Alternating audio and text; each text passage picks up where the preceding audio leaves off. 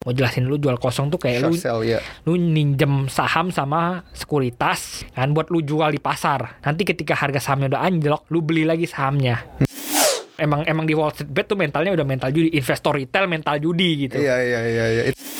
Sangat gak bijak kalau lu bilang lu mau bersatu melawan bandar dengan cara beli barang terus bandar. membeli, Terus iya, nggak mau iya. jualan, nggak mau mau fresh down gitu, nggak mau nggak mau jualan, mau beli beli beli terus kemungkinan Bandarnya besar seneng. lu bandara seneng, kemungkinan besar lu bakal rugi gitu.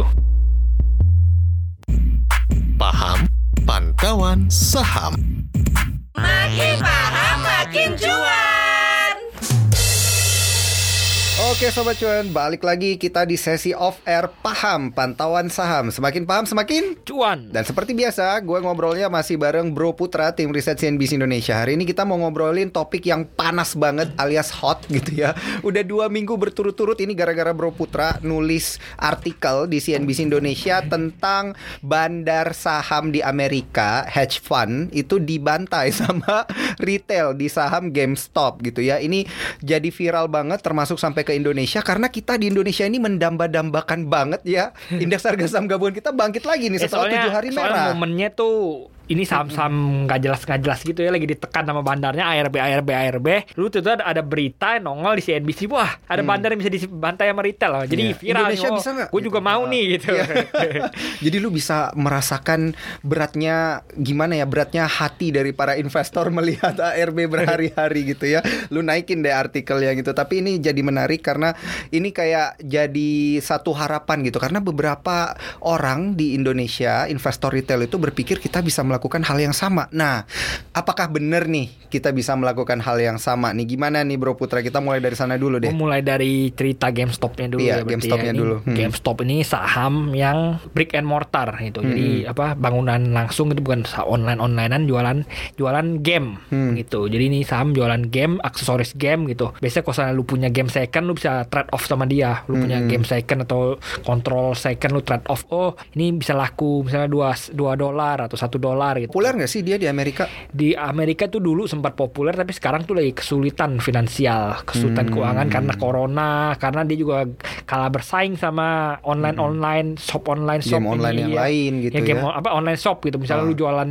via Online. shop, jualan via Ah. Amazon itu jadi udah kagak ke toko brick and mortar lagi gitu. Oh gitu. Jadi dia juga punya website sendiri kalah dari website dia website lain. sebelumnya tuh nggak punya website gitu. Jadi bener-bener pure brick and mortar. Oh, gitu. Baru-baru jadi- ini baru mau dibikin website gitu. Jadi dia itu istilahnya toko eh, toko game ya Hmm. yang jual bisa trade off dan lain sebagainya. Tapi dia tokonya nih offline gitu Iya, ya. offline. Ada ada fisiknya otomatis waktu corona menghantam tutuplah semua gitu ya. Ada masalah banyak masalah finansial bla bla tutup gitu. Heeh. Artinya kan pembukuannya jelek banget Iya, kan. Harganya ini jelek. udah naik ada yang bilang sampai Nah lebih ini dari 20%. karena jelek, karena jelek, ya, karena perusahaannya udah jelek gitu, di dikatakan ke depannya bakal nggak ada masa depan lah.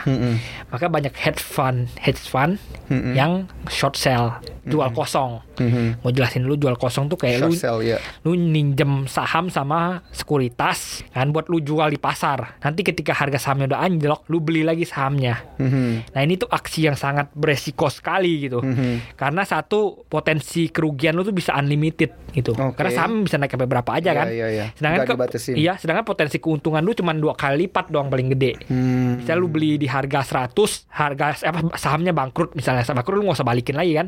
Ya lu untungnya cuma 100-nya doang gitu. Jadi cuma dua kali lipat. Itu kalau short ya, Iya, kalau itu short, dan dia ya. benar-benar turun sampai dia benar-benar sampai titik bangkrut. terendah Iya. dan bangkrut. Heeh. kan lu nggak perlu balikin lagi Iya, sahamnya iya. gitu atau lu beli 0 0 dolar atau 0.01 sen mendapatkan keuntungan hanya dua kali Dua kali lipat lipat doang dari maksimal. nilai yang pertama kita Iya, short gitu benar. ya. Nah, jadi ini sangat berbahaya aksinya. Jadi apa? Ini banyak hedge fund yang lihat ini oh ini saham GameStop udah buruk gitu, jelek gitu. Jadi banyak yang nge-short akhirnya ini karena nggak ada perubahan apa segala kan. Mm-mm. Tapi ini akhirnya tuh kedatangan investor baru. Investor ini tuh mau angkat ini saham jadi online gitu. Oke. Mau, mau dibikin online, mau jualan online juga gitu. Mhm. Nah, ini karena dia lihat nih banyak yang nge-short saham ini, akhirnya dia suruh company-nya buat buyback gitu. Dia suruh perusahaan buat buyback Hmm. Si buyback GameStop ini berarti. Iya, suruh GameStop buat buyback. Mm-mm. Nah, efeknya buyback itu akhirnya tuh saham-saham yang beredar di pasar sama saham yang di short itu lebih baik saham di short sampai 140% gitu. Wah, Jadi saham yang udah dijual kosong tuh lebih banyak daripada saham yang beredar. oke. Karena se- karena udah dibalik udah dibalik buyback sama perusahaan gitu. Udah di buyback udah nggak bisa di short lagi. Jadi Iya, di buyback iya. di buyback bisa sahamnya tinggal 20% yang beredar. Heeh. Ternyata yang yang di short sama market itu ada 30-an persen gitu. 100, Oh, oke. 140 persen gitu. Mm-mm. Tunggu, ini di buybacknya berarti sama perusahaan sendiri kan? Iya di buyback sama perusahaan. Nah, karena harganya udah terlalu rendah parah, gitu iya. ya, makanya barangnya diserap lagi karena menurut hukum supply and demand kan kalau barangnya sedikit di pasar itu mungkin akan membantu memperbaiki harga Iya, gitu jadi, ya. jadi emang disarankan sama investor baru yang masuk ini tuh buat dibel buyback gitu. Mhm. Jadi kayak memaksa perusahaan buat buyback. Akhirnya perusahaan Akhirnya buyback. dengan beberapa pun duit yang ada oleh Iya. perseroan di di buyback, lah Nah, gitu ya. Ini di buyback ini tuh menyebabkan jumlah floatingnya tuh lebih apa lebih banyak yang di short daripada floating sahamnya Oke. gitu. Nah setelah ada apa investor-investor retail tuh lihat ini wah kok kayak gini sih masa lu bisa nge-short jumlahnya lebih banyak daripada yang beredar gitu akhirnya mereka buy dong Heeh. gitu mereka mau lawan hedge fund ini karena dianggap nih hedge fund ini ngebully perusahaan perusahaan kecil. kecil sama investor kecil ya. gitu Ini eh, si investor-investor retail ini menamakan dirinya Reddit Rebellion nih katanya nih karena katanya Nah, ngumpulnya nih- dari Reddit gitu mereka ya. ini bu- di- bukan apa dari subforum Reddit ya, nama subforumnya Wall Street Bets gitu. Jadi Oke. mereka emang di orang-orang di Wall Street Bets ini emang suka judi. Hmm. Gitu. Emang emang kalau lu ngikutin forumnya dari dulu tuh do- apa orang-orangnya tuh suka judi gitu. Mereka menamai diri mereka aja autis gitu. Oke. Mereka autis katanya suka judi misalnya lu all in gitu. YOLO mereka sebutnya you only live once gitu. Jadi karena YOLO mereka beli satu saham pakai semua uang mereka Bangkrut.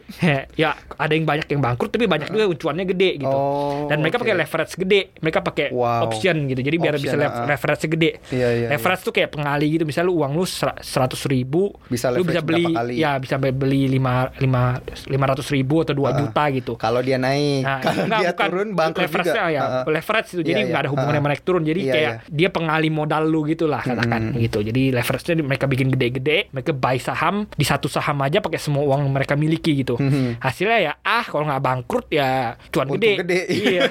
Banyak yang rugi bangkrut berapa puluh ribu, berapa ratus ribu USD, tapi banyak juga yang cuan sampai miliar apa jutaan US dollar gitu, satu Oh, juta, mental juta. ini dibawalah di saham GameStop Nah, ini gitu ya. me- mental judi mereka tuh emang emang emang di Wall Street Bet tuh mentalnya udah mental judi, investor retail mental judi gitu. Iya iya iya iya. Itu kombinasi yang sangat panas Iya, kayaknya. jadi ini apa akhirnya kan udah apa? Jadi investor-investor ini masih kecil-kecil ya pertama ya. Uh-uh. Ini masih masih apa masih belum gede. Akhirnya mereka beli gitu. Lalu mereka Uh-uh. beli mereka tulis di post kan. Mhm. Ada ada apa orang inisiator yang beli paling banyak tuh ada namanya DPIP eh, Oke, value oke. gitu. Oke, oke, oke. DFV. DFV, uh, uh. Seperti yang di artikel lo itu ya. Iya DFV.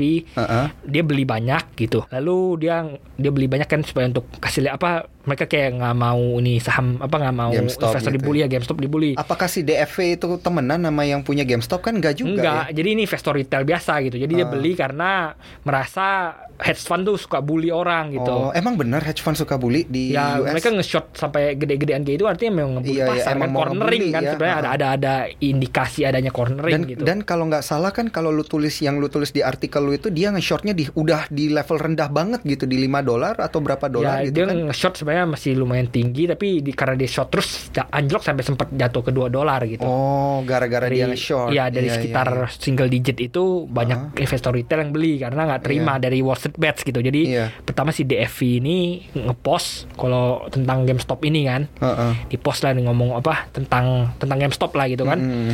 Lalu lama kelamaan tuh karena ini dari sebelum 2020 ya gitu. Mhm.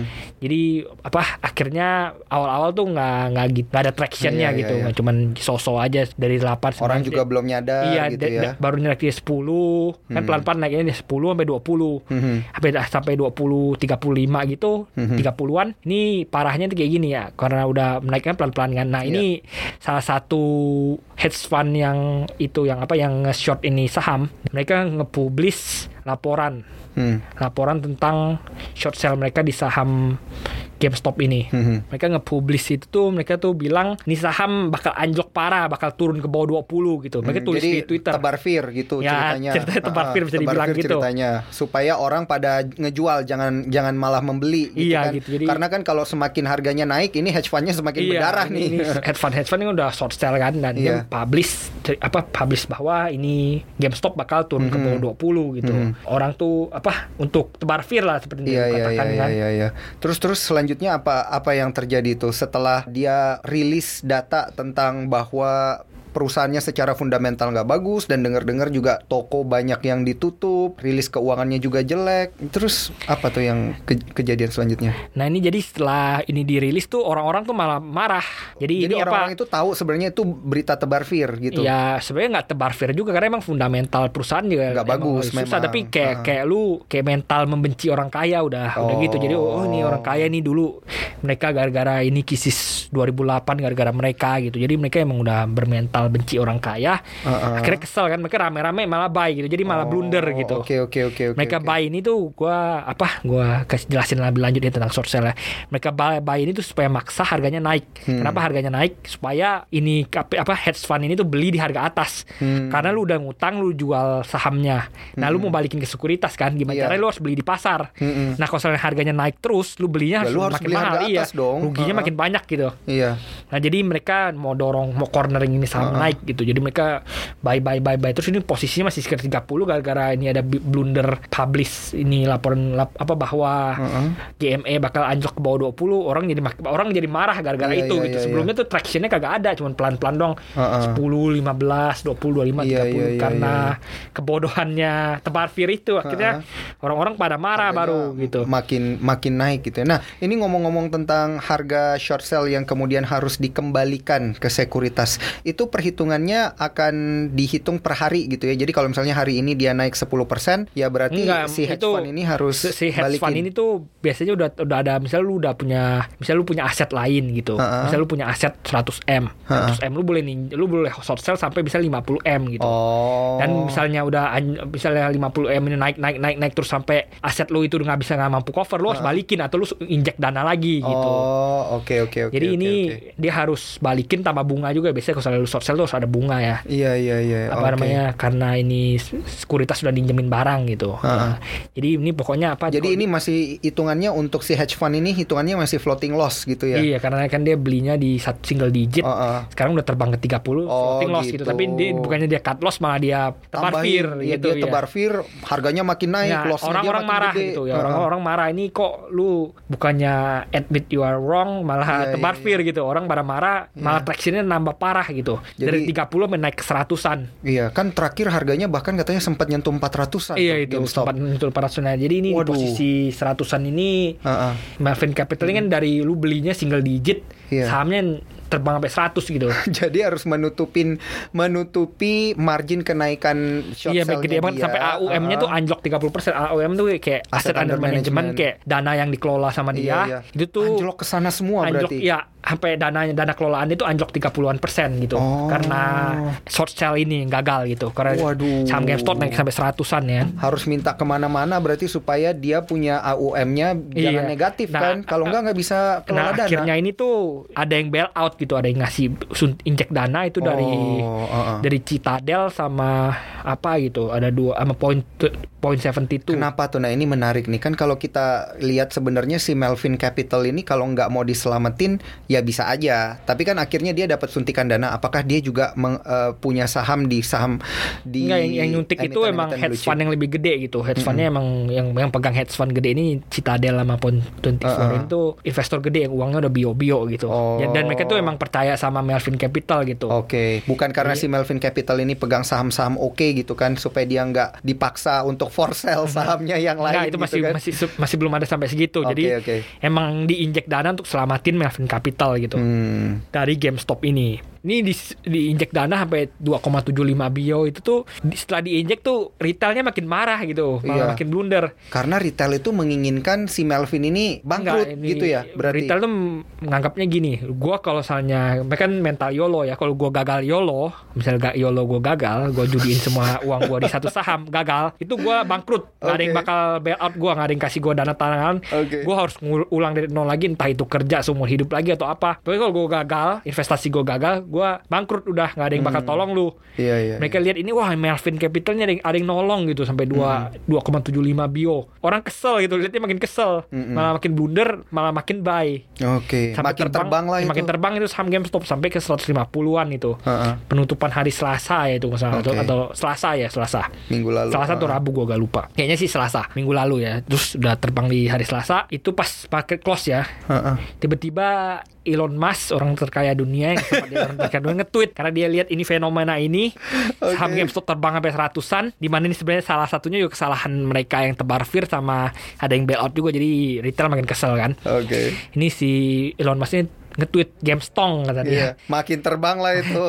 Stong itu tuh ada meme ya, meme nya di Wall Street Bets itu meme meme bacanya. Heeh. Itu kalau Stong itu tuh saham saham ya, plesetan dari stock kan saham. Stongs only go up katanya. Jadi saham cuma bisa naik gitu. Iya. Jadi pokoknya apa mental mereka mental judi jadi saham cuma bisa naik gitu nggak bisa turun. Mereka anggapnya kayak gitu. Nah jadi akhirnya ini karena ini Elon Musk nge-tweet nih makin gila saham GameStop Iya, ini. Iya. Sampai terbang ke atas 300-an itu di hari Rabu gitu. Iya, iya, iya. Gila ya ini. 300-an. Elon Musk efek ini Iya. setelah sebelumnya pernah meroketkan saham signal gitu Iya, cuman gara-gara salah nggak bermaksud promoin signal gitu kan sekarang ya, di emang GameStop emang banyak gitu. banyak itu dia apa banyak sekali nge-tweet nge-tweet ini nge-tweet ini tuh sahamnya naik gitu di Tesla sendiri aja dia juga sering sering Ngepom-pom Tesla bukan gitu ya. pom-pom juga sering sering bikin liar gitu dia pernah bilang ini kan yang bikin dia akhirnya Iya, harus di- di, di- diperhatiin sama ya, SEC kan bukan perhatian dia apa dia dia di- dihukum kena dihukum berapa sama M SEC gitu alias OJK-nya SEC, Amerika. OJK Amerika. Uh, sekarang kita kurang lebih kayak Donald ke- Trump gitu Iya, iya, iya. Cuman sekarang ini efeknya me- Ya. menghan- kayaknya akan menghancurkan si Melvin Capital itu ya karena Ya, ini harganya gara-gara game- game- 150 apa gara-gara naik terus. 150 lalu pas market close itu ada ada namanya di aftermarket kalau di Amerika gitu. Mm-hmm. Ini saham apa setelah di tweet tuh terbang sampai 300-an Mm-hmm. gitu. Jadi ini besok hari itu terbang lagi sampai 300 nih orang udah pada panik semua gitu kan. Sahamnya Oke. liar kan. Mm-hmm. Sampai 300 400. Lalu di aftermarketnya sesi Rabu itu bisa sampai sampai 400 500 gitu Mm-hmm. di aftermarketnya gitu.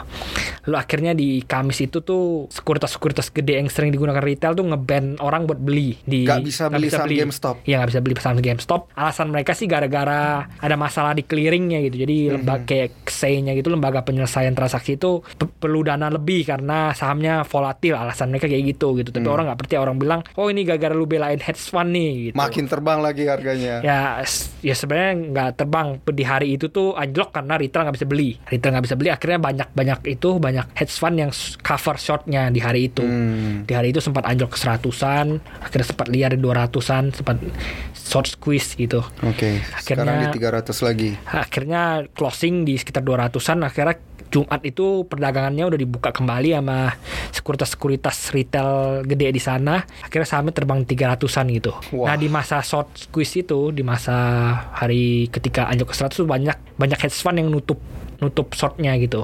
Oke. Jadi sampai katanya 140 sekarang cuma tinggal 120 atau 118-an gitu. Miliar dolar. Enggak 140 persen Oh, Sebelumnya oke, kan 140 persen beredar Sekarang udah anjlok dekati 100 gitu Tapi masih belum semuanya ketutup Heeh, heeh. gitu Jadi sebenarnya Masih saganya masih berlanjut gitu Mm-mm. Wah, jadi ini panjang nih iya, ceritanya makanya ya. panjang gitu. Jadi Tapi gini gini. Ini gini. tambahan lagi nih gara-gara ini itu saham Wall Street anjlok sempat Hmm. gitu. Jadi ketika nih shortnya shortnya terbang terus kan, Mm-mm. apa saham GameStop terbang terus kan. Jadi ini kan perlu Banyak orang perlu- harus nutup Nggak, shortnya. iya. Heeh. Hedge fund kan harus nutup short kan Iya. gitu. Cara nutup shortnya injeksi dana kalau nggak ada injeksi dana ya udah mereka terpaksa jual saham blue chip mereka. Iya. Nah, Jadi ini mereka jual saham blue chip akhirnya Wall Saham tumbang gitu. Iya, cuman Nggak, buat saham, saham nutupin. blue chipnya tumbang buat nutupin shortnya GameStop mereka gitu. Waduh. Jadi panjang. akhirnya domino efek gitu Iya, ujung-ujungnya. iya. Dari gitu. satu hedge fund bisa nggak nih berarti ya berdampak ke hedge fund hedge fund lain Ya, bisa ya? sebenarnya cuma bukan satu hedge fund itu, satu banyak hedge fund ya, Banyak karena ya? yang Oh. nge-short itu sampai 140% kan sebelumnya Iya, kan iya. artinya, Artinya banyak, banyak banget. hedge Iya, fund iya. yang Oke, nge-short gitu. Dan masalahnya lagi itu nggak cuman di GameStop. Akhirnya Hmm. gara-gara itu merembet ke saham-saham lain yang banyak dijual kosong sama sama hedge fund. Mm-mm. kayak Bed and Beyond semua. gitu, Nokia, BB, BlackBerry itu saham-saham yang Hmm. kesulitan finansialnya gitu, perusahaannya lagi bermasalah, kan banyak dijual kosong sama pers- apa sama hedge fund, dibeli sama retail gitu, jadi Oh, saham-saham nggak oke. cuman GameStop doang, saham-saham lain tuh juga terbang tinggi gitu. Oke. Banyak investor retail akhirnya nanya ini bisa nggak sih terjadi di Indonesia? Nah gitu. itu Ini- itu yang mau gua tanya bisa nggak sih possible nggak sih? Kita kan cuman arahnya cuman ke atas Iya, doang. market itu cuma satu arah doang, nggak ada short sell gitu. Heeh. Untuk sekarang masih dilarang short sell ya. Iya. Kalaupun kemarin-kemarin ketika short sale lu nggak dilarang itu lu nggak bisa akses investor retail nggak bisa akses jual kosong Oke. misal lu punya uang 10 m itu juga kalau lu buka akun sekuritas lu bilang lu mau buka akun jual kosong mau buka akun short sale nggak dikasih karena institusi-institusi gede aja yang mau short sale nggak dikasih gitu harus benar-benar Oke. super raksasa sekali gitu Baru bisa short baru bisa sale. short sale gitu Contohnya, contohnya. dan nih. itu tuh juga kagak boleh guyur nggak Oke. boleh guyur ke pasar.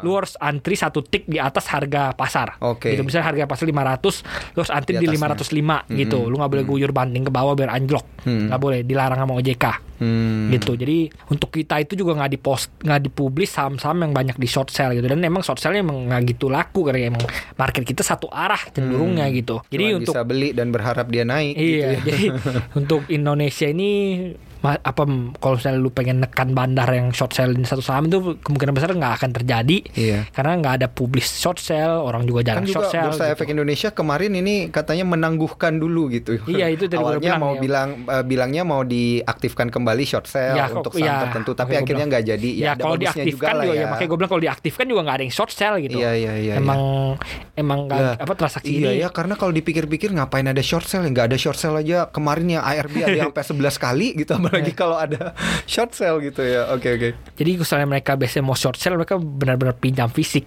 oke mereka pinjam fisik dari sekuritas gitu Heeh.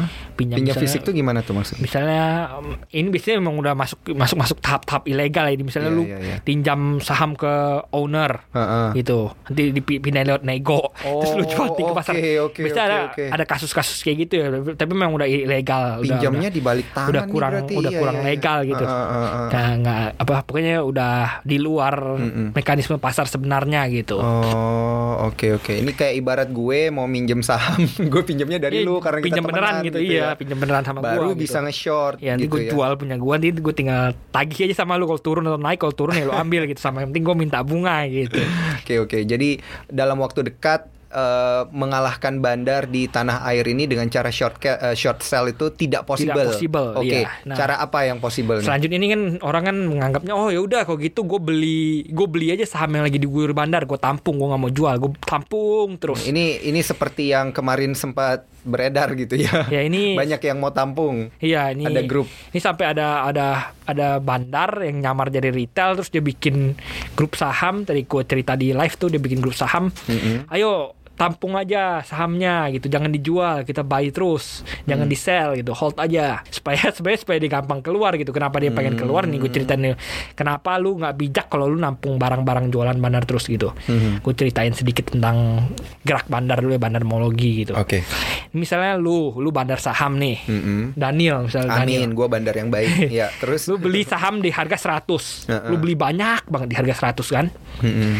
terus harga sahamnya karena udah, udah beli banyak lu bisa gerakin marketnya kan Iya. lu dorong pasarnya karena barang beredar udah kagak ada lu Ah, gampang cuman Lu- gue yang punya iya barangnya. cuman lu Mm-mm.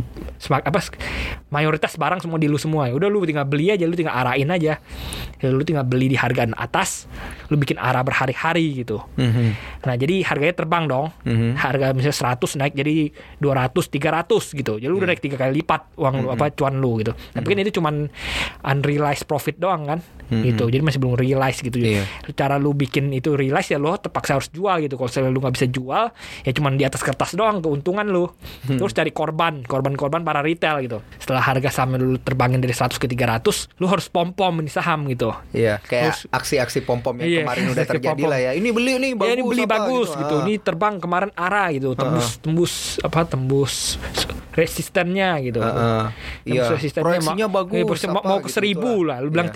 300 mau ke seribu orangnya seneng kan. Iya, iya, Bisa iya. cuan tiga kali lipat gitu. Iya, iya, iya. Nah retail-retail ini yang baca Padahal baca. gue si bandar ini Iya. gue belinya di harga 100, 100 iya gitu kan. terbangin ke 300 Nah ini retail-retail yang baca kan seneng kan Iya. Wah bisa cuan gede nih dari saham ini Mereka pada beli dong Heeh. Pada beli lu kan udah jual Lu beli di 100 Lu jual di 300 kan seneng lu Iya, udah cuan Lu juga jual nih. ya Misalnya lu Heeh. punya barang 1 juta lot Ya udah lu jual 300 ribu lot gitu Wah. Nah karena lu jual tuh? banyak yang minta amu 300 ribu Pasti sahamnya ARB pas anjlok gitu merah. Setelah dibeli Iya, kan, sus- karena barangnya beredar banyak. Ya gitu. karena misalnya lu lu kan udah, lu kan udah terbangin tinggi kan. Mm-mm. Ada retail yang mau nampung kan. Lu udah jual tapi karena lu jualnya banyak, karena lu mau distribusi, jadi pasti sahamnya anjlok gitu, nggak bakal arah lagi. Hmm. Pasti sahamnya kalau nggak cuma naik dikit, merah, merah dikit atau malah selalu jual terlalu banyak ARB gitu. Hmm, karena karena sudah dipegang sama retail semualah sudah ya, terdistribusi. sebagian ya tiga ratus ribu gitu kan, tapi masih ada tujuh ratus ribu kan. Iya iya iya. Nah, tapi kan kalau selalu ada tujuh ratus ribu, lu masih belum untung kan, berarti kan, Mm-mm. lu masih ada barang juga, lu masih belum untung, lu baru jual tiga ratus ribu. Hmm.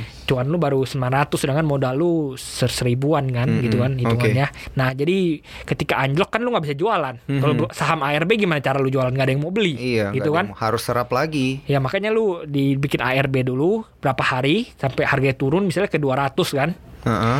Nah, masalahnya ini kalau misalnya lu beli terus lu mau ngelawan bandar, Heeh. tiba-tiba di 200 ada yang beli, retail-retail bergabung beli. Bandarnya seneng nggak lu jual? Iya seneng lah. Seneng lah lu nggak usah nggak usah angkat lagi gitu. Iya, ada yang mau beli langsung sendiri iya. gitu. ada yang mau beli, ada yang mau nampung barang gua, gua belinya di 100. Paling nanti gue sisa dorong dikit-dikit supaya iya. makin tinggi harganya. Iya, gitu lu lu kan. belinya di 100, lu jual di 200, ya udah udah seneng udah cuan udah dua kali lipat gitu, Ah, happy.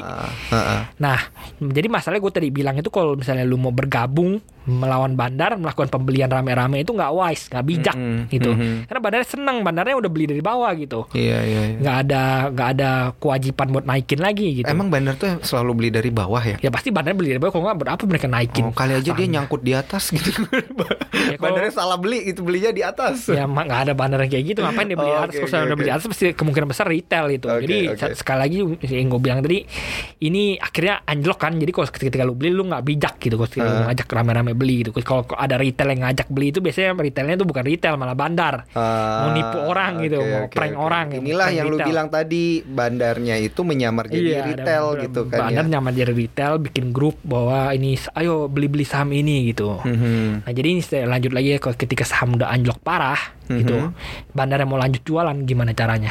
Bandarnya mau lanjut jualan dengan cara beli lagi. Ya harus dibeli Ah, lagi beli gitu. balik. Dari Ah, 200 buyback dia kan. beli, dia beli 200 misalnya dia beli saham saya udah ARB itu udah dibeli sama dia. Nah, kalau dia udah beli banyak naik lagi harganya. Iya. Misalnya ke 250 Karena gitu. barangnya jadi dikit gitu Iya karena kan. bukan bukan Ah. barang jadi apa minat pasar udah ada lagi Iya, gitu. iya, iya. Udah nggak ARB lagi gitu. Itu udah mulai bangkit kan. Nanti dia pom-pom lagi di di mana aja gitu. Oh ini beli dong. Ah. Tapi Udah mulai- harganya kan udah beda kan. Iya, iya harganya udah, udah beda. Pokoknya dia, dia, pokoknya dia pom-pom lagi, dia bilang, oh ini bagus nih, udah mulai mantul, di, Ah. mantul di supportnya atau apa Ah. gitu, udah mulai Ah. bangkit gitu, bakal ke seribu dia bakal lagi gitu lagi. Ya udah, kalau apa, kalau lihat saham liar kan market senang lagi kan, Iya. ya udah retail retail udah pada beli lagi dia lanjut jualan lagi gitu. Oke. Nah, akhirnya lanjut lanjut lanjut jualan. Sampai akhirnya kalau dia udah selesai distribusi misalnya tinggal 100 ribu lembar atau 200 ribu lembar dia nggak nggak niat. Misalnya lu cuma tinggal 200 ribu lembar kan buat apa lu angkat lagi gitu? Nanti kalau lu nggak bisa jualan gitu kalau angkat kan butuh modal. Ya udah banting aja ke bawah gitu. Jadi 200 ribu dia tinggal banting banting banting ke bawah dia udah cuan gitu. Oke. dia udah jual 800 ribu saham di harga tinggi gitu. Jadi kalau tinggal 200 ribu 100 ribu dia mau jual di bawah modal dia juga masih untung Oke. gitu kan bener kan hitungannya Mhm. jadi ya sangat gak bijak kalau lu bilang lu mau bersatu melawan bandar dengan cara beli barang terus bandar, membeli, terus iya, nggak mau iya. jualan, nggak mau mau fresh down gitu, nggak mau nggak mau jualan, mau beli beli beli terus kemungkinan Bandarnya besar seneng. lu bandar seneng, kemungkinan besar lu bakal rugi gitu. Oke. Dan selalu gue bilang ini tuh, jadi kalau bandar bisa untung sampai gede sampai miliaran gitu ya artinya bakal apa? Artinya ada banyak retail yang rugi gitu. Hmm. Akumulasi kerugian retail itu yang diambil sama bandar gitu. Ah. Sebenarnya cara ngalahin bandar di Indonesia itu gampang-gampang susah. Gimana tuh? Kenapa gampang-gampang susah? Ya, Yang gampang dulu, gampang dulu. Ya gampang-gampang susah ya satu satu satu cara gitu. Hah, Ya, caranya ya nggak usah lu beli barang bandar. Gitu. Oke, gimana caranya kita tahu itu barang bandar? Ya saham nggak jelas, Heeh. saham nggak jelas tiba-tiba di pom-pom gitu ada ada influencer saham atau apa yang pom-pomin saham nggak jelas ini, ya lu udah tahu pas ini saham dibandarin gitu. Oh. Ini bakal ini saham lagi digoreng gitu. Ya memang lu lihat kan menarik, waduh dari 100 terbang ke 200 terbang ke 300 lu jadi FOMO kan, fear of Mhm. missing out kan, takut ketinggalan kereta gitu. Ya, tapi ya itu yang dimanfaatkan oleh bandar gitu karena lu karena bandar tahu retail kalau lihat saham terbang pengen ngikut gitu. Mhm. Jadi ya, dia manfaatkan itu. Jadi caranya untuk melawan bandar ya nggak usah beli gitu. Ketika si bandar ini udah ngumpulin dari bawah, terus dia naikin ke 300, kagak ada yang mau beli. Walaupun dia udah pom-pom, walaupun harga dinaikin terus, ya udah dia akhirnya rugi gitu. Barangnya nggak bisa dijual ke siapa-siapa. Dia beli mau bayar itu, mau apa, mau keluar modal, mau keluar fee, naikin saham juga mau keluar modal, mau keluar fee, gitu. Mhm. Iya, Ya, iya, akhirnya iya, ketika iya. dia nggak bisa jualan, ketika market udah pinter, market udah tahu kalau ini saham digoreng, ya udah dia nggak bisa distribusi ke siapa-siapa, ujung-ujungnya merugi dia gitu. Jadi sebenarnya cara bantai bandar ya lu nggak usah beli saham gorengan gampang. Hmm. Tapi ya karena banyak satu banyak retail pemula yang gak ngerti, dua banyak ini apa orang greedy gitu. Heeh. Investor-investor greedy yang ra- rakus pengen Oke. cuan gede dalam waktu singkat gitu. Tapi kan itu terjadinya di saham-saham yang nggak jelas atau saham-saham siluman lah istinya ya istilahnya gitu kan atau saham-saham yang emang kelihatan banget gitu mau Saham-saham yang digoreng dipom-pom istilahnya, gitu, saham-saham iya. pom-poman gitu. Nah tapi kalau sahamnya ini yang kayak udah blue chip gitu misalnya nggak nggak blue chip juga sih terkenal misalnya saham BUMN gitu itu bisa digoreng nggak sih Ya menurut sebenarnya bisa aja bisa nggak digoreng gitu. bandar di di saham itu dikalahkan Nih bisa juga ya? main-main lu ngomong bandar walaupun BUMN banyak juga saham-saham gede BUMN yang dibandarin gitu. Oh. Saham salah satunya far- farmasi itu yang ada indikasinya gue bilang. Oh, ada indikasi. dibandarin gitu. Iya. KF Inaf itu kan BUMN gitu dan Iya, memang iya. bandarnya udah ngumpulin barang Nah dari bawah KF gitu. Inaf ada IRA juga tuh.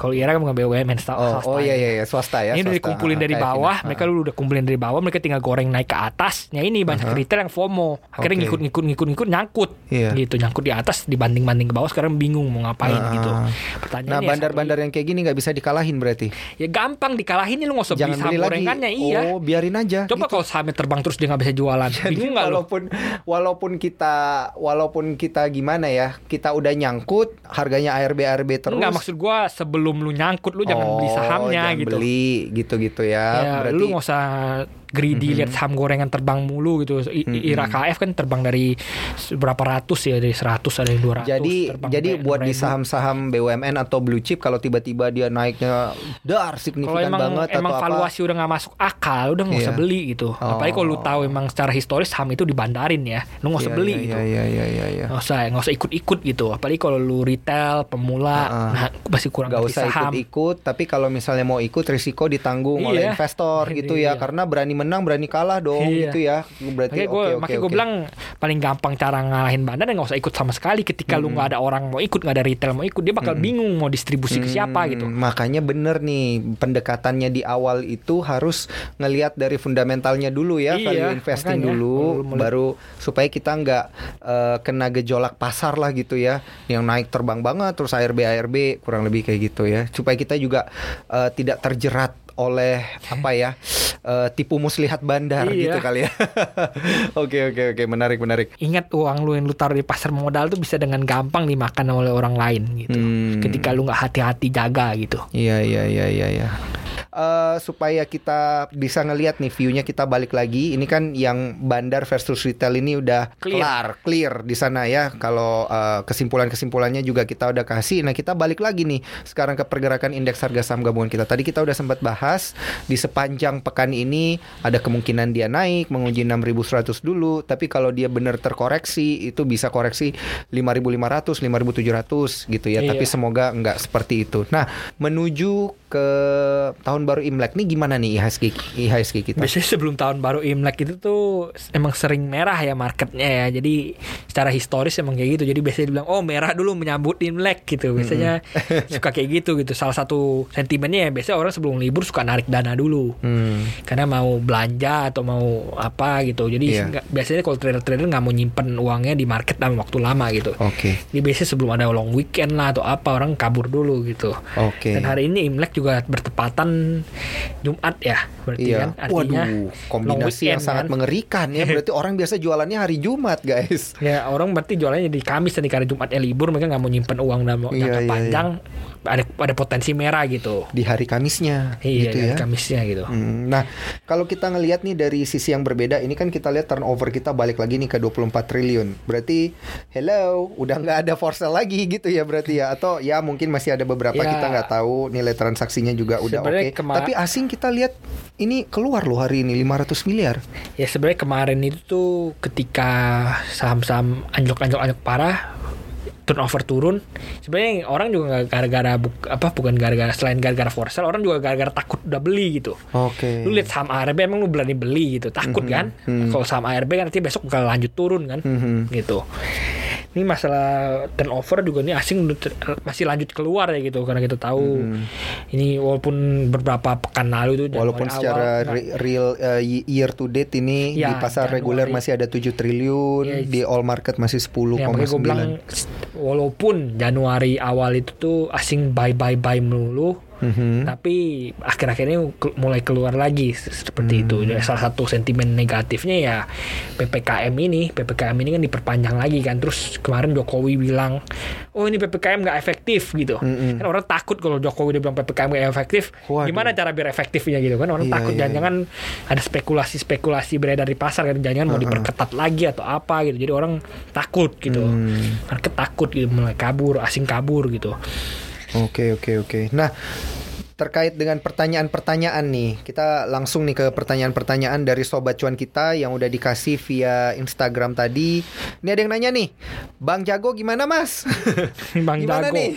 Ini Bang Jago ini bentar lagi mau rek isu ya gitu. Bentar lagi mau Wah, rek isu sebenarnya tuh koleksi dari sekarang nih atau gimana nih? sebenarnya itu kemarin itu mau rek isunya Januari gitu, tapi ditunda akhirnya Februari ini baru belum belum dirilis prospektusnya gitu. Jadi masih belum Oke. belum tahu apakah memang harganya bakal ap- apakah bakal rek isu di harga rendah lagi Aha. atau bakal rek isu di harga tinggi gitu. Jadi Kalau ini kan belum harganya udah 7000 nih kita lihat terus dia bilang kita red issue di harga 5000. Dar. Gimana tuh? Anjlok berarti. Ya, sebenarnya ini kalau mau ngomong di rek isu tinggi juga Gojek kan beli harganya tinggi gitu. Hmm, Gojek kan jadi- belinya lumayan tinggi ya. Ini yang perlu dipantau nih kalau soalnya rek isunya di harga rendah, ini Hmm. masih potensi terbang. Oke. Ya ketika lu Berarti harus turun dulu dong, ini Ya, enggak, ini kan menyesuaikan. di- dilusi. Oh, Ketika misalnya otomatis. isunya di harga 100 Iya gitu. iya iya iya. Harga 100 dia lu lu dilusi bisa anjlok pak apa turun parah. Hmm. Ketika turun parah nih ada faktor psikologis ya gitu. Mm-mm. Kemarin juga ketika Arto dilusi parah, rek isu pertamanya kan habis dilusi eh, habis rek isu, harga kumdet terbang langsung harga sahamnya kan. Nah, ini kalau misalnya rek isunya di harga bawah ya ada potensi naik gitu. Hmm, oke oke oke. Berarti inilah yang kita tungguin dulu. Nanti Ya, ini ditetapkan issue-nya iya, di harga issue-nya di harga berapa, berapa gitu, gitu. ya. Makanya kita stay away untuk sementara kali ya kalau ngelihat Ya kalau lu kayak gini ya. kalau lu emang gambler ya Oh. udah gitu, sowat gitu. Perjudi garis keras gitu Ini ya. kan apa em, seba- apa namanya sentimennya emang positif ya Ter- Oke, oke. terlepas dari harganya yang mahal sentimennya positif. Mm-mm. Tapi wise-nya gimana nih? Wise-nya gimana gimana? ini Heeh. apa Tokopedia sama Gojek mau mau merger ketika merger Tokopedia bakal ninggalin OVO katanya bakal Mm-mm. bakal gabung GoPay itu salah satu investornya Bang Jago ya. Mm-mm. Jadi nanti katanya lu bisa buka rekening, bisa ngutang Hmm, dari GoPay dari oke. ke, ke, ke Bang Jago gitu. Jadi ini untuk fundamentalnya sebenarnya mm, apa untuk kinerja perusahaan ke depan pasti membaik gitu. nggak Hmm. bakal lu lihat merah-merah lagi kayak sekarang ini. Oke. Tapi ya gue tadi gue bilang terlepas harganya mahal gitu. Jadi lu perlu pantau ya nanti setelah udah selesai merger, Bang Jagonya udah bergerak apakah memang itu harga saham apa kinerja perusahaannya bisa menyusul harga sahamnya gitu. Hmm. Ketika yang nggak bisa nyusul ya harga sahamnya yang ketarik. Anjlok, Ketika bisa iya. bisa nyusul ya kinerjanya berarti yang terbang gitu. Masalahnya yang lu yang lu pantau gitu aja gitu. Mm, Ini yang nanya tadi Rian Syahmi ya, thank you buat pertanyaannya. Ini ada yang nanya juga Ah, tadi nih. Dari mana nih? Dari siapa nih yang nanya? Ini tadi gue udah lihat itu di di Siapa tuh Sandi apa pertanyaannya? di IG live itu Tentang pertanyaan BBKP menarik. lagi. Apa tuh? Ini saham apa ketika saham apa ketika investor-investor retail beli itu baik atau enggak gitu. Ah, ah. Nah, Yang seperti yang gue bilang itu kalau investor retail itu berkumpul YP, Ah. PD, CC, KKNI mm-mm. itu tuh biasanya sentimen negatif gitu. Secara bandarmologi itu negatif bagi sahamnya. Karena kalau saham retail udah ngumpul beli artinya yang jualan itu bandar. Gitu. Hmm. Ketika bandar jualan ya udah bakal ada artinya ada distribusi saham. Iya. Ketika ada distribusi saham kemungkinan besar sahamnya anjlok, Anjlok. gitu. Mm-mm. Oh, Oke, nah selanjutnya ini tuh misalnya retail udah jualan YP, PDC, KKNI itu udah jualan. Itu Hmm. kemungkinan besar itu apa sahamnya akan naik gitu. Karena Mm-mm. artinya bandar lagi akumulasi, retail itu Hmm. udah cut loss gitu, bandar lagi akumulasi gitu. Hmm. Nah itu dasar-dasar dari Bandarmologi. bandarmologi gitu. Nah untuk Oke. Nah, ini ada pertanyaan lagi yang menarik dari rekan sobat cuan kita yang nanya tentang masih menarikkah GGRM dan HMSP dari Redianto ini. Rokok nih, udah lama Oh. nih kita nggak melihat saham-saham rokok-rokokan. Ini saham rokok nih kalau menurut dari tim riset si Indonesia itu untuk tembus kejayaannya dulu itu susah karena regulasinya makin ketat. Oke. Dulu itu HMSP itu saham dengan kapitalisasi pasar terbesar di bursa loh. Wow. Sebelum di take over sama BCA ya. Dulu tuh rajanya itu HMSP. Karena regulasi rokok kita dulu belum ketat terus sekarang kan regulasi regulasi regulasi terus Ketat, kalau mau ngomong bakal balik ke level sebelumnya ketika jadi raja bursa susah kalau menurut gua gitu. Menurut kita dari tim riset sebenarnya susah gitu. Tapi ya untuk misalnya lu mau ny- misalnya lu apa lu berekspektasi ke depannya ini cukai nggak bakal ditekan-tekan terus sebenarnya masih oke tapi kalau menurut kita itu cukai ke depannya bakal ditekan terus dan saham rokok itu bahayanya karena sentimen dari cukai ini tuh sangat berimpact banget sama harga sahamnya gitu. Mhm. Ketika cukai dinaikkan pasti saham rokok anjlok gitu. Oke oke. Biasanya langsung gitu, Dan iya. ini juga perihal cukai kayaknya udah di depan mata juga nih ya, cuman ditunda-tunda Iya, doang dari kemarin. Tunda-tunda dan dari tahun ke tahun kemungkinan juga naik terus bakal gitu. Oke oke oke. Tapi berarti dia akan eh, fluktuasi di harga berapa aja tuh yang perlu diperhatikan bro untuk GGRM, ya untuk HMSP? misalnya lu saya pertanyaan tadi kan kayak apa kesannya lu berinvestasi di sini masih oke nggak sih gitu Ah. tapi kalau menurut gua itu ya sebenarnya untuk jangka panjang tuh kurang menarik dibandingkan dengan yang lain gitu Oke. kurang menarik dibandingkan misal lu nabung di BNI atau BCA apa nabung saham di saham-saham gede kayak gitu yang perbankan yang kemungkinannya dari tahun ke tahun itu naiknya tinggi itu lu lebih menarik di situ jadi kalau selalu Hmm. taruhnya di investasi panjang di HMSP GGRM lu punya opportunity loss Hmm. walaupun nantinya GGRM atau HMSP naik juga pelan-pelan gitu kan tapi lu punya opportunity loss kenapa nggak di tempat lain gitu Oh oke oke oke oke. Jadi eh, saran terbaik untuk investor HMSP dan juga GGRM mungkin kalau ada yang nyangkui gitu. dan satu lagi kalau jangka panjang masih oke lah ya. Heeh. Ya, gue ngomong satu lagi itu apa HMSP itu tuh dulu tuh dikuasai asing, sekarang dikuasai lokal. Wow. Jadi udah benar-benar pindah jadi saham dengan top market cap apa saham dengan kapitalisasi pasar 10 terbesar ke di bursa yang dikuasai oleh investor lokal cuman HMSP. berarti yang mayoritasnya di berarti bandarnya oleh- sukses gitu ya. bandarnya sukses transfer Ya, barang. bisa jadi gitu. Oke oke oke. Kita beralih nih ke pertanyaan yang selanjutnya dari Kim Hinim ini nanyanya konstruksi mas gimana nih? Konstruksi hari ini terbang ya. Sebenarnya ini ah. lanjut gak sih? Bakal lanjut gak sih itu? potensi konstruksi untuk melesat kencang lagi sebenarnya masih ada satu karena Mhm. satu dia masih murah Ah, setelah koreksi ini masih murah ya masih masih beberapa apa ada yang di bawah satu nggak salah PBV-nya Mhm. itu beberapa masih murah dan masih Uh, yang menarik mana di itu yang di bawah satu PBV-nya? Kita Tuh. langsung kasih tahu nih ke sobat cuan nih.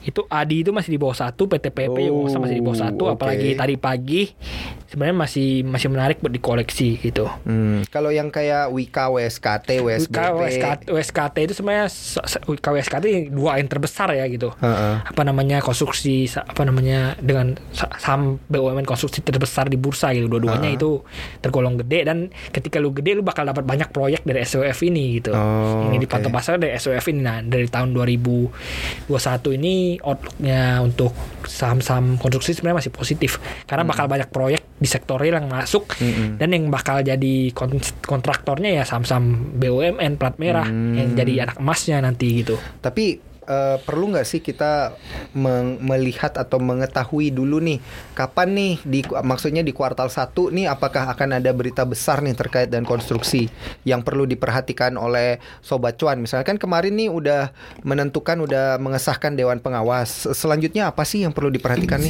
CEO-nya kan masih belum ya sempat Ah, ah. dewan- setelah dilantik dewan pengawas saat seharinya ya atau di hari tersebut ya nggak salah itu sempat melesat kencang kan setelah dilantik Heeh.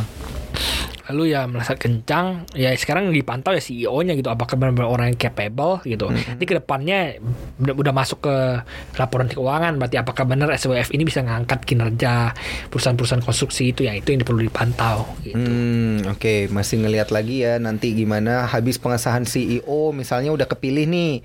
CEO-nya udah kepilih, disahkan, barulah nanti akan ada pembagian gitu, emiten mana dapat proyek berapa gitu atau gimana nih? Ya ini berarti harus nunggu ada investasi masuk ya. Satu asing dengan adanya omnibus law ini lebih lebih dibukakan lah dikasih karpet merah buat masuk investasi.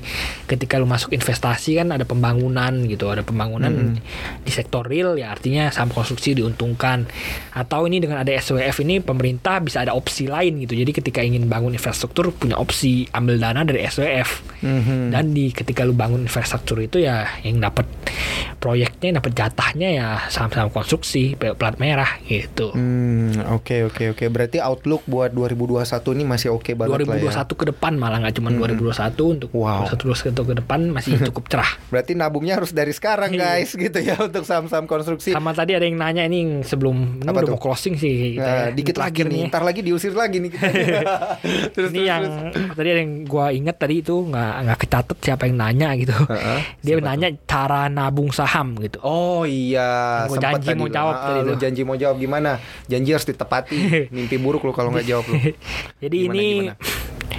lu kan kalau emang mentalnya udah nabung saham tuh udah bagus banget udah bener gitu mental mental berter, apa mental un- apa mau Iya. nyari cuan di pasar modal udah, udah bener gitu udah bagus jadi yang lu perlu siapkan ya udah kalau lu mau nabung ya kayak lu nabung di kayak lu nabung di itu aja mau nabung di bank gitu Hmm. jadi tiap bulan lu siapin misalnya lu gajinya 10 juta gitu lu punya kembali apa lu pakainya 5 juta ya udah 5 juta itu lu sisihkan buat tabung Hmm. lu beli saham gitu. Nah ini beli sahamnya apa? Satu lu bisa beli reksadana indeks. Mm-mm. Gitu reksadana indeks tuh kayak misalnya ETF. IHSG nggak bukan ETF juga ETF tuh reksadana yang bisa diperdagangkan Mm-mm. gitu. Misalnya reksadana indeks tuh misalnya lu beli saham reksadana indeks IHSG. Oke. Misalnya IHSG-nya terbang 5%, reksadana indeks lu juga terbang 5%. Jadi mirroring IHSG, IHSG. gitu. Mm-mm. Satu yang bisa dipantau itu atau reksadana LQ45 gitu. Jadi lu cari reksadana indeks misalnya lu pengen aman. Hmm. Kenapa aman? Karena uang lu kan tersebar di banyak perusahaan kan. Mhm. Jadi aman banget gitu. Iya. Dan secara historis juga reksadana indeks ini bit itu bit apa namanya deposito. Hmm. Lu bakal kalah kalau selalu deposito doang de- dengan kalau misalnya lu taruh di reksadana indeks gitu. Oke. Atau enggak kalau Itu bisa diperdagangkan harian juga berarti. itu lu bisa itu kayak kayak reksadana, Bro. Lu mau Hmm. jualan ya lu jualan aja gitu. Oh, oke oke oke oke. Nah, Terus, jadi selanjutnya uh-huh. itu kalau nggak lu nggak mau itu ya lu pilih. Misalnya lu mau lu pilih aja 5 basket saham atau berapa 10 basket saham tergantung lu seberapa ingin lu diversifikasi lu pilih dari berbagai sektor dan berbagai jenis saham gitu. Kalau lu pengen pilih sendiri nggak mau nggak mau beli reksadana lu pengen ribet dikit Mhm. pilih sahamnya sendiri. Dari finansial yang terbaik apa menurut lu gitu. Saham-saham growth stock yang ke depannya bakal baik apa? Saham-saham penghasil dividen yang ke depannya bakal baik apa gitu. Lu pilih pilih dari jenis-jenis saham tersebut lalu saham-saham yang aman gitu. Misalnya consumer yang defensif jadi ketika ada masalah consumernya konsum apa ada ada part dari dana lu yang nggak anjlok parah. Mm-mm. gitu. Jadi lu bagi-bagi di jenis-jenis saham tersebut gitu. Yang growth yang blue chip yang second liner mungkin lu sisain sedikit gitu yang yang agak liar. Misalnya bisa terbang terbangnya liar gitu. Lu sa- sisain juga Oke. sedikit gitu. Ya lu bagi sendiri portofolio lu kayak gitu. Oh, tapi yang ya itu Heeh. lu harus rutin rutin taruh Tiap uang. bulan. tiap bulan taruh uang taruh uang. Ketika ada dividen pun lu taruh lagi uang ke dalam gitu. Pertanyaannya kapan diambil gitu Hmm. sama jawabannya dengan ketika lu nabung uang kapan lu butuh kapan lu ngambil uang tersebut? Pas butuh. kalau butuh gitu. Jadi jadi jangan lu baru naik 10% oh udah mau take Sikat, profit iya. mau jalan-jalan gitu. Jangan karena itu kan mau itu bukan butuh kan. Kalau mau jalan-jalan kan bukan butuh jalan-jalan ya. Oh, keinginan butuh ya. banget. Udah lama nggak jalan-jalan gara-gara corona. Oke, terus? Ya ya itu. Misalnya lu butuh misalnya ada kebutuhan darurat atau ada ini atau itu ingin anak sekolah atau apa baru lu ambil gitu baru lu cairkan gitu. Tapi ya mental lu udah harus mental jangka panjang kalau kayak gitu. Hmm, mentalnya harus mental jangka panjang mulainya dari mental dulu bukan dari dananya dulu ya. Nanti kalau mentalnya udah bener dananya mengikuti barulah bisa investasi dengan bener. Gitu ya kurang lebih ya Bro Putra. Udah semua nih yang kita bahas udah semua Udah semuanya. Oke, sobat cuan, seperti biasa thank you, thank you banget udah dengerin podcast kita di Spotify ya, cuap cuap cuan di Apple Podcast, Google Podcast juga bisa. Dan jangan lupa follow kita di Instagram @cuap underscore cuan. Nah, thank you udah dengerin segmen paham, makin paham makin cuan Thank you banget ya. Jangan lupa nanti akan ada kelas cuan di 10 Februari dan informasi selengkapnya akan kita beritahukan di beberapa hari ke depan ya. Jadi stay stay tune di Instagram cuap underscore cuan. Thank you, goodbye. Thank See you. you.